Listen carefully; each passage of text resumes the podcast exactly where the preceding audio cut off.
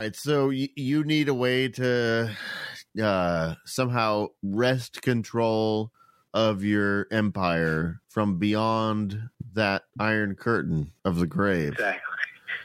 Okay. Um.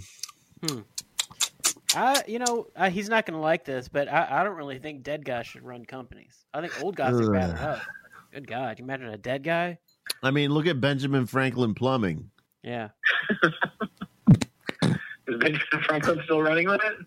Yeah, he's he is the CEO, director of time you- marketing. Every time you have a problem with your toilet and you call in, he's like, "Okay, have you have you tried striking it with lightning?"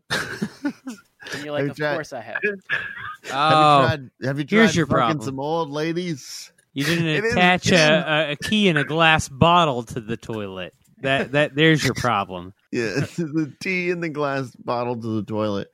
It is funny that uh that a plumbing company, which is uh probably second only to pizza delivery in the pornography fantasy category, decided to make Benjamin Franklin famous old lady fucker their mascot.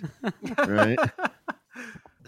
Wait, was was That's what Benjamin Franklin? Uh, was, was he fucking old ladies when he was a young man?